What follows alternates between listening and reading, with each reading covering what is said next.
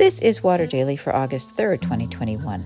This week we look at John 6, 41 to 51, in which Jesus refers to himself as the bread of life and gets into trouble. Today's reflection is Where did he say he was from?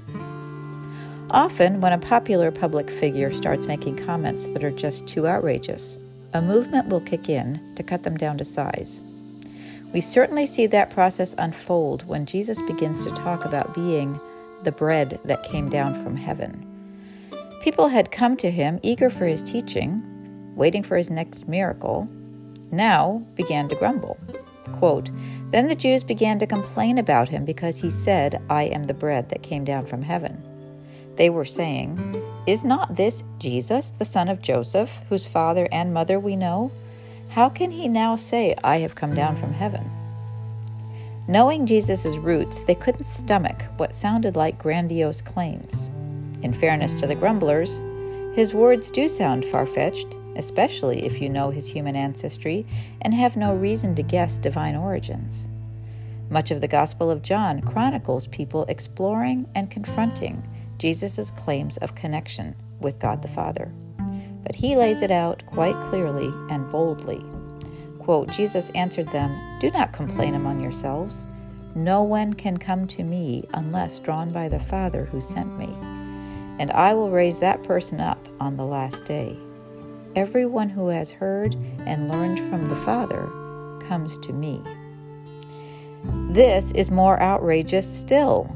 Jesus rests his authority on his divine sonship and says that if anyone fails to discern his sonship, that person has not been drawn by the Father.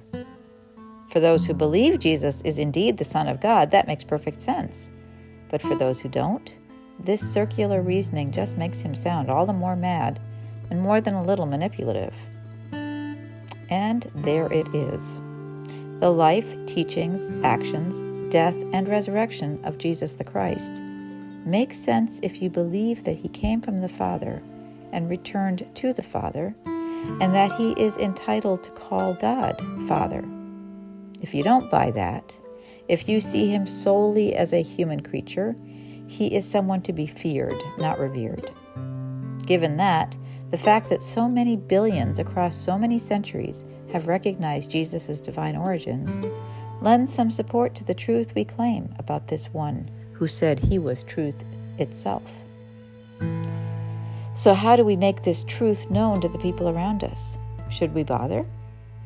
I say we introduce him as the friend and redeemer we know and ask the Holy Spirit to make the spiritual introduction that initiates faith. We don't have to convince, only bear witness in our actions as well as words. We have not seen the Father, but we have seen Jesus and can know Jesus, and in him, God is.